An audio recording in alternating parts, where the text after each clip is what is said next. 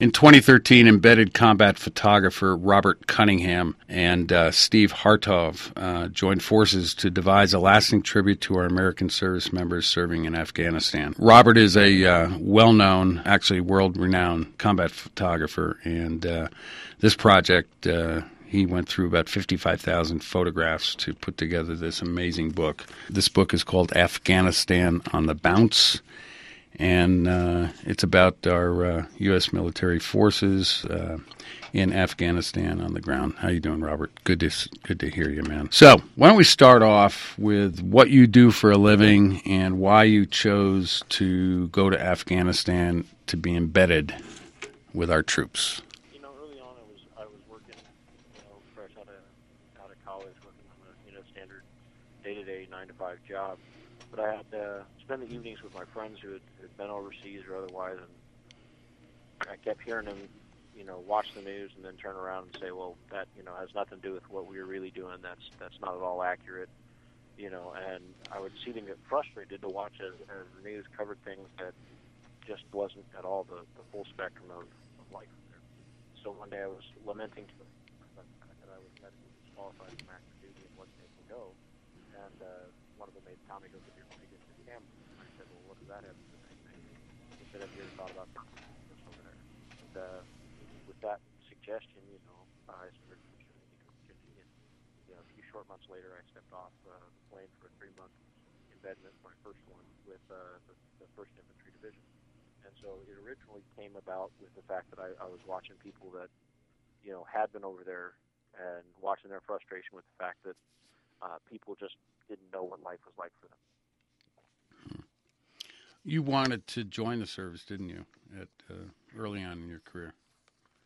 Yeah, my my whole family has served in some manner, you know, and so when I I graduated high school, I had taken the ASVAB and was on a fast track into the into the military when uh, they discovered fibromyalgia, a muscle and connective tissue disorder that was beyond the waiverable limits. And after my third time through uh, the processing stations, they just said, uh, "We're not going to let you do this." Hmm. And so uh, that was, you know, a heartbreaking day to try to figure out, you know, now what do I do? And you know, in, in hindsight, I'm, I'm uh, somewhat glad that that occurred because I wouldn't have been able to have carried my cameras over there, and I wouldn't have been able to, you know, bring the attention that we've been able to bring to the situations uh, had I gotten in. Right. Yeah, I did. Uh, I did the same thing. I um, I was in the service from uh, 73 to 76, and I signed up for NAM, and uh, I really wanted to go. Um, I had a uh, my father's uh, one of my father's cousins was a uh, war hero. Hero. He was a uh, um, helicopter pilot. Um, spent, if you can believe it, uh, almost eight years there in Vietnam, early 60s. So I grew up aspiring to, you know, these heroes and I got sent to Diego Garcia instead, which was probably a good idea. Um, but but I, I, I, really loved being a corpsman, and uh, even though I wasn't a combat corpsman, I did uh, handle some uh, uh situations en route to uh, uh, better facilities. Let's just put it that way. So listen, um, okay, you're embedded with how many uh, well, you were on like 150 combat missions, and you were embedded with uh, 30 or 40 units. Is that is that right? Yeah, over you know the normal standard embedment is about four days long, uh, four to seven days. And hmm. when I got attached the first uh, time with the First Infantry Division, I mean overall the, the major divisions I was I was with there was four or five of them, but with the subunits and battalions and and such, it was a, a much larger number and the advantage of uh, getting to, to be there for three months was a, a lot of moving around rather than your standard news guys that, that are only there for under a week. Mm. And uh, then getting to go back twice thereafter, you know, is has allowed me to spend quite a lot of time uh, outside the wire and, and and moving from one unit to another and really getting to know the guys in in it. So I'd spend about two weeks with with each you know major command hmm. and on to another one. So it was pretty uh, fascinating view of uh, full spectrum of what's going on. How did the troops um, treat you? Um, I know, uh, well, I know a number of vets who, uh, you know, didn't like the idea of embedding correspondents and photographers when we went uh, over the sandbox a few years ago. Um, how how were you received? Uh, the enemy in the camp. You know, the uh, the Hmm. very first time, you know, whenever I first arrived, Hmm. I was I was always the enemy in the camp because these men knew nothing about me. These men and women they did, they knew nothing about me. They knew no background on me. Um, Hmm. And as I've said before, you know, and what I told them, I said, you know, their cautiousness or reservedness with with uh, the military, with embeds, or even their, you know, outright hatred of, of embeds, is uh, a very earned hatred. It, it's a uh, earned by them trusting one too many of the of people that were there to hurt them, and you know dealing with people who did not understand the sensitivities of operational security or personal security, and and then jeopardized and, and risked our soldiers' lives by you know just trying to get a news story. And so at first it was always uh, a very big uphill battle that required a lot of downtime talking with them and a lot of time of, of them getting to know me and getting to where they understood the fact that I understood their job.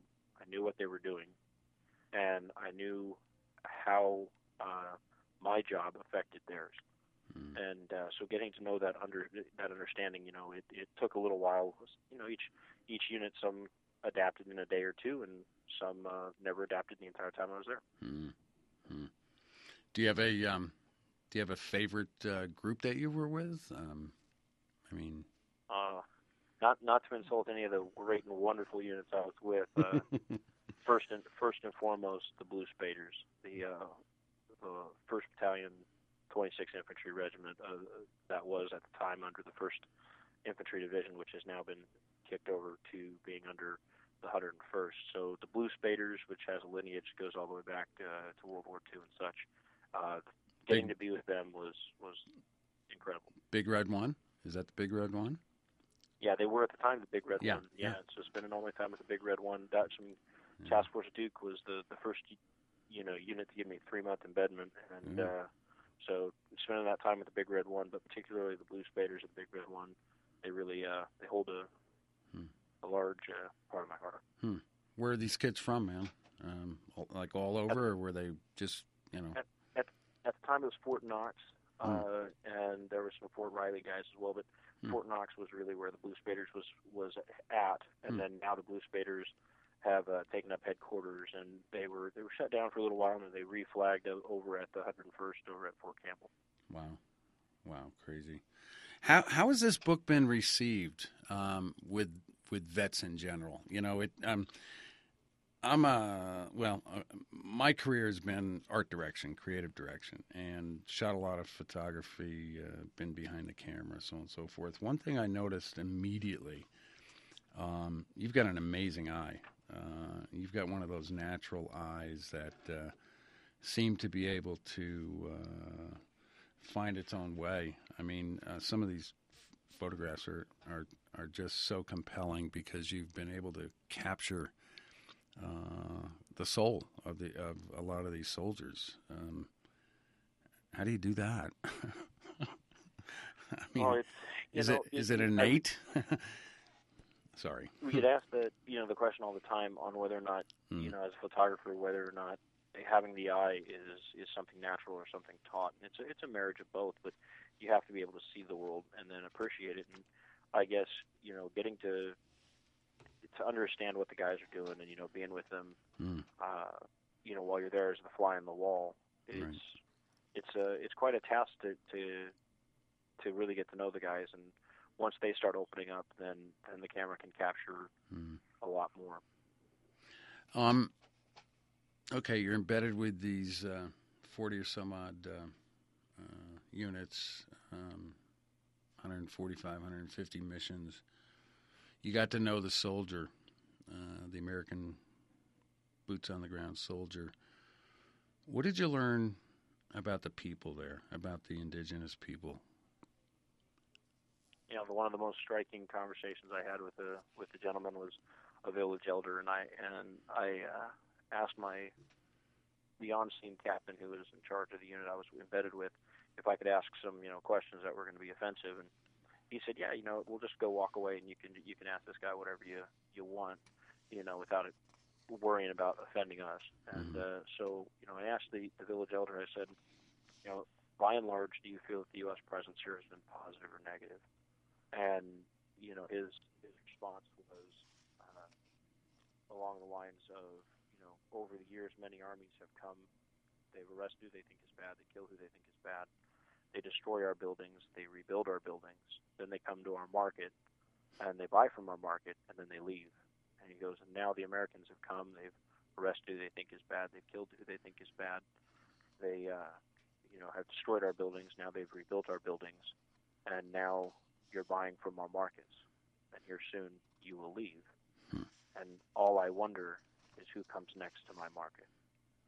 You know, the reality of the Afghan people is, uh, by and large, they do not understand a life where I've never experienced a life without warfare.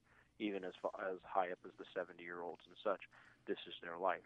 This is what their life has always been. And if they're not fighting an outside threat, they're fighting internal threats. It's the, the Afghan people are core, and so when you see them, you know, it's it's the life they live is something unequal. And it's not something that that they uh, they take lightly. Hmm. That must tore you up. You know, I mean, I, I think about I think about the people every day. There yeah. was some some kids that we we were with, and there was my last trip in September, I, I was talking to one of the uh, locals that was helping me, you know, and uh, he told me that he was getting ready to flee the country because he knew that when uh, the U.S. pulled out in the next couple months, is what we expected, uh, he knew that uh, he would not be safe there in his country anymore, hmm. and because he had helped us.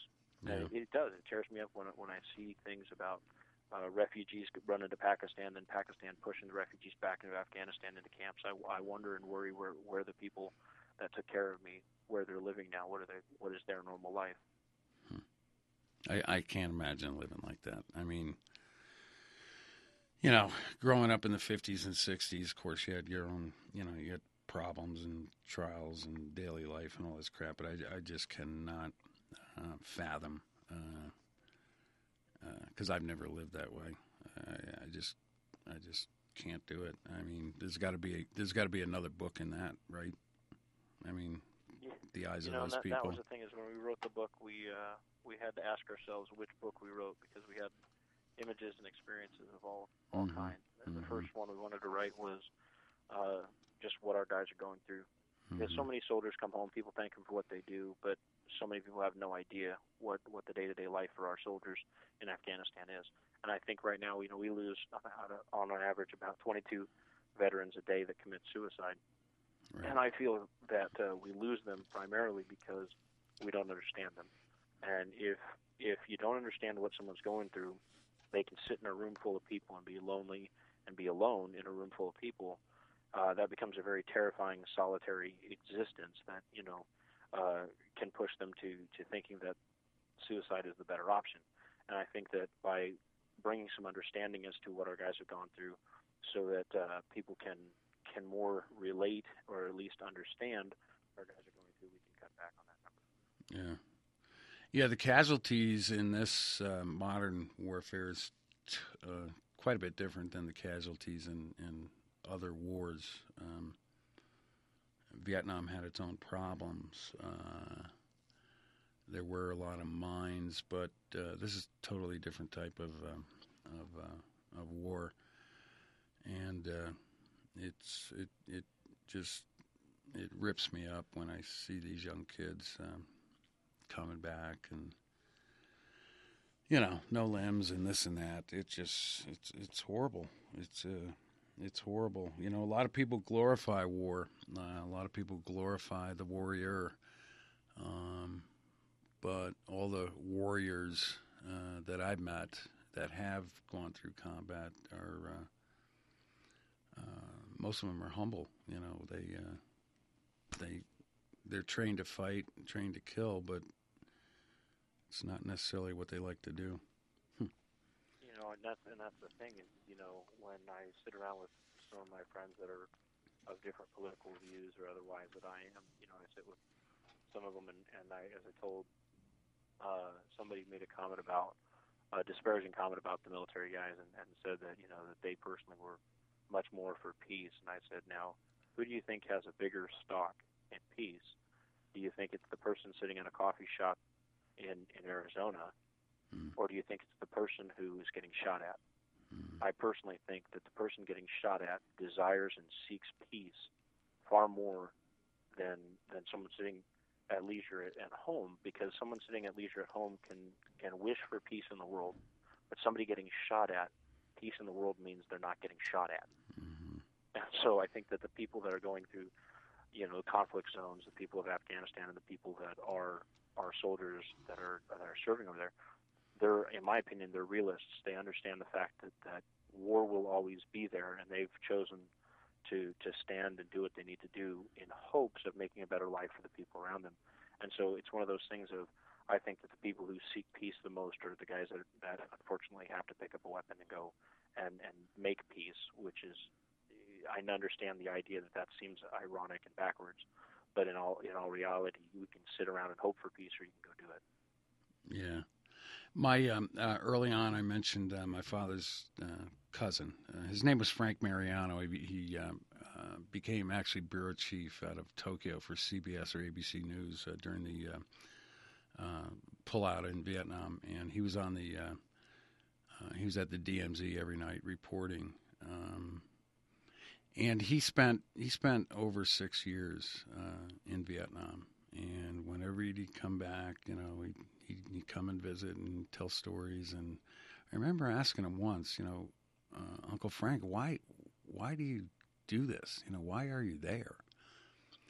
And is it is it the is it the hero thing? Is it the you know the the combat thing? He goes, no, it's because I love those people, and those people deserve better and I'm there because I just love those people. They're they're amazing people, and uh, that that kind of set the tone for me. Um, uh, I've learned that empathy and compassion uh, from you know heroes like my uh, Uncle Frank. Hmm.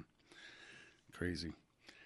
Well, listen. You know, uh, go ahead. Speak, please. Go, go, go. It's one of those. It's one of those things because you know I even had this conversation with my wife this last week as to why I I continue to go back to Afghanistan and and such, and you know it saddens me when I hear Americans, you know, disparage uh, the people of Afghanistan. You know, and you hear about these you know terror attacks that happen. Even the the most recent one that happened here in the United States against our Marines and their recruiting stations and the Navy guy. You know, I you know you hear people law you know lump everybody into a big thing and say you know all Muslims are bad and all this. It's like well I owe my life to some some very brave Muslims in Afghanistan, and so it's one of those things of the people of Afghanistan you know are, are very different than what people think. And and my heart goes out to them. But you know in reality the reason I went and did what I did is for our service members who come home and are for our service members more importantly that didn't come home. And you know it's it's the idea of as long as I'm able to do it, I'll, I'll be doing as best I can to show and show the life that our guys go through because people need to understand what what life is really like. Right. And and that's the sense I got out of your book, um, because it does show the daily life of a uh, of a you know any soldier over there. Um, who um who who thought out the process of of, of this book? Was it um, uh, who was it? I'm sorry. Was it you collaborating with a team of people or? um, because the you know this book really flows nice. I mean, it's it's very. Uh, it's I had the great the great privilege. I mean, the first person that you know would listen to me when I came home, and was a guy by the name of James Craddock, and, and he Hmm. really spurred me to to actually get the job done and go forward with it. So that was a huge step forward. And then you know having uh, the the great people at Insight Editions in Northern California who assisted with kind of the layout, some of the, the flow of it. And then, you know, of course, I most importantly would, would be Steve Hartov, who spent hours and hours with me uh, crafting the wording and, and, you know, debating fine little points of the book and, and really getting it to become what it is. So I owe a lot to Insight Editions, and I owe, I owe a lot to, to James and Steve. Hmm. Yeah, yeah. I I like books, and uh, this. Well, anyway, this is this is going to be on my shelf. Actually, um, how how's the distribution going, and who's buying this thing now? Um, I I hope it's selling. It is, yeah. It's it's we've seen quite quite a lot of sales, you know, and we've got our uh, you know Amazon, Barnes and Noble have have copies of it, and uh, then we have a website at AfghanistanBook.com uh, or AFGOTB.com, whichever one's easiest. You know, AfghanistanBook.com. We've got them there as well. So distribution of it, you know, up until recently has been through a major distribution house uh, back east. Now, uh, as we're as we're coming down to the last little bit of the first edition, first printing, uh, distribution has has been more centralized to a to a house here in Phoenix, Hmm. and uh, so right now uh, we're we've got the uh, the distribution house in Phoenix now has all the copies of the books, and so uh, getting them now is the best the best bet's going to be Afghanistan on the bounce uh, or Afghanistan uh, book.com where you can get uh, signed copies coming out of our facility here in Phoenix. So, wh- what do you do for a real job, Robert? You know, many many of my friends ask me that question on a daily basis. I think my wife asked me that at least twice. Uh, I'm very I'm very blessed that right now the camera the camera really carries me through a lot of the the jobs and such like that. So Mhm. we've got some other investments and you know got a camera that that we rent out and works in, in Hollywood and stuff like that. Hmm. So we have kind of our fingers in a lot of different things. But right now, uh, my day to day love and passion is is really the camera, and uh, getting to spend my time behind it is a is a wonderful thing. And um, what are you uh, what are you going to be doing uh, for the rest of your life? Is this is this you know? Are you like an Edward Steichen who's never going to dr- uh, leave without his camera? You know, beside by his bedside, or, or is this? Uh, do you have anything down the road? Uh, anything big you want to accomplish, or are you just going to see where life takes you? you know, it's it's one of those things that come to the point now where where I'm pretty much never without a camera, you know. But uh, my my hope is that once this book gets done, we're working on a couple other projects. We have a couple uh, potential projects in the works that we're doing some paperwork on and seeing if we can get get our approvals there, and then uh, Mm. you know, ideally in the next uh, you know about the next three or four years, after about three or four years, and in, in the next couple of years, uh, I'm hoping to maybe step foot into the into the White House for at least a brief stint would be kind of nice, and Hmm. you know, uh, then then hopefully I'd I'd like to, you know, continue. I mean, there's a great photographer out there by the name of Annie Leibovitz. It's one of the, the best, if not the best, living photographer right now. Oh, she's And, she's uh, insane. I I've been following her for 30 years. I mean, she's nuts. she's she's Yeah. tweaked. I mean, she's so good. Yeah. Yeah. she's she's amazing. Yeah. And so, uh, you know, the reality is, is Hmm. unfortunately, the human the human body only lasts a certain amount of time. Yeah. Unfortunately, someday we're gonna we're gonna lose her, and uh, Yeah. I would like to be uh, numbered among the few that can Hmm. pick up her mantle. But that's Wow. uh, that's high aspirations, and some would call that a delusion of grandeur. But Hmm. I'm I can I can wish and hope what I want. Well, most um, most decent people I've met, most accomplished people I've met are delusional. which which which and I'm delusional, but that doesn't stop me from doing what I want to do. Uh, uh, there's you know there's there's a certain point where you, when you got to realize the fact that you know if you were rational and you thought it all through, we'd never do half the stuff that we do. Damn right, know. damn right. And denial. Uh, I remember a psychiatrist telling me something uh, in the in the effect that denial is one of the most powerful tools that the human being can use. Uh, it can get you it can get you through anything. And I know you've experienced that because a you were there with the troops. B you've you know, you live with them. You saw what they had to go through. Some of these kids are, uh, some of these kids are, are phenomenal. Um, uh, They've gone through some hard times, I'll tell you that, and they're doing the best they can to cope when they come home. yeah. All right. So, um, how long you been married? You got kids? You got any other hobbies? Uh, give me, give me. You know, I've been my, my poor wife has tolerated me for ten years now, and uh, you know the two of us and the and you know the three pets, two cats and a dog that that go through life together. You know, and it's uh it's a wonderful it's a wonderful thing that she's done that. You know, but I have a couple hobbies. I, I'm a, a diehard Star Wars fan. Love Hmm. reading the old books and Hmm. Addicted to that kind of stuff. Uh, I'm a rated helicopter pilot and a certified scuba diver. So. oh, cool. Uh, and then you know, there's there's a large part of me for years that worked in the in the firearms business in the world. So Hmm. whenever I get a get some chance to go out to the gun range and Hmm. You know, squeeze a squeeze a few rounds off. I try my hardest to get out there and, and do what I can do. Um, you know that brings me to one more question I want to ask you because I've always I've never asked any uh, photographer or reporter this. Were you able to use a weapon if uh, when you needed it, or um, I'm sure you were in danger at some point. Well, you know, the the position of a of an embed or otherwise is a non-combatant position, and therefore uh, the use of a or carrying of a, of a weapon would be uh, against the, the the rules of armed conflict and, and potentially against even things like the Geneva Convention.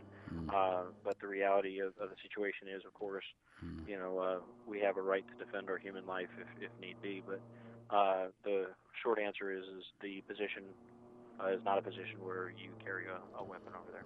Well, and you had some good boys on the left and right of you. Yeah, and that's I, I tell people that countless times. I didn't have to worry about carrying a weapon. I carried uh, 23 weapons and 23 guys to operate them. Wow. And uh, wow. you know, you know, why why carry a gun when you can carry a soldier? There you go. There you go. I, I, I get that totally. Um, well, this has been great. Uh, Robert Cunningham, a uh, pretty decent guy, I think. Uh, I get a good sense from him. Uh, I can tell you he's got a, a great eye and a great sense for uh, capturing uh, emotion, feeling the soul of our soldiers who have uh, who have fought. Um, his new book, Afghanistan on the Bounce, um, co-authored with uh, Stephen Hartov. Uh, is that right? Hartov or Hartov? Yeah, Hartov. Hartov. Hartov. Yeah. Um, I uh, I enjoy the book. Do you think I can get a signed copy of uh, from you someday, man? Absolutely. Oh, that'd be great. All you got to do is get get get me your information. I'll be glad to send it down the line. You want me to get it through your agent? That's perfectly fine too. Yeah. All right. Cool. Afghanistan on the bounce. Uh, boots on the ground with the U.S. military and the International Security Assistance Force. Robert L. Cunningham, and uh, anybody who's a vet, anybody who uh, has a family member uh, serving, um, I would highly recommend this. It's a very beautiful, well done book. Robert, thank you very much. Um, it was very enjoyable. I, uh, I appreciate your time. My privilege. All right, man. Go get them, and uh, maybe we'll talk to you uh, down the road. See what you've been up to. That sounds good. I appreciate that. All right, Robert. Thank you very much, sir. No worries. Take care. All right. Bye bye.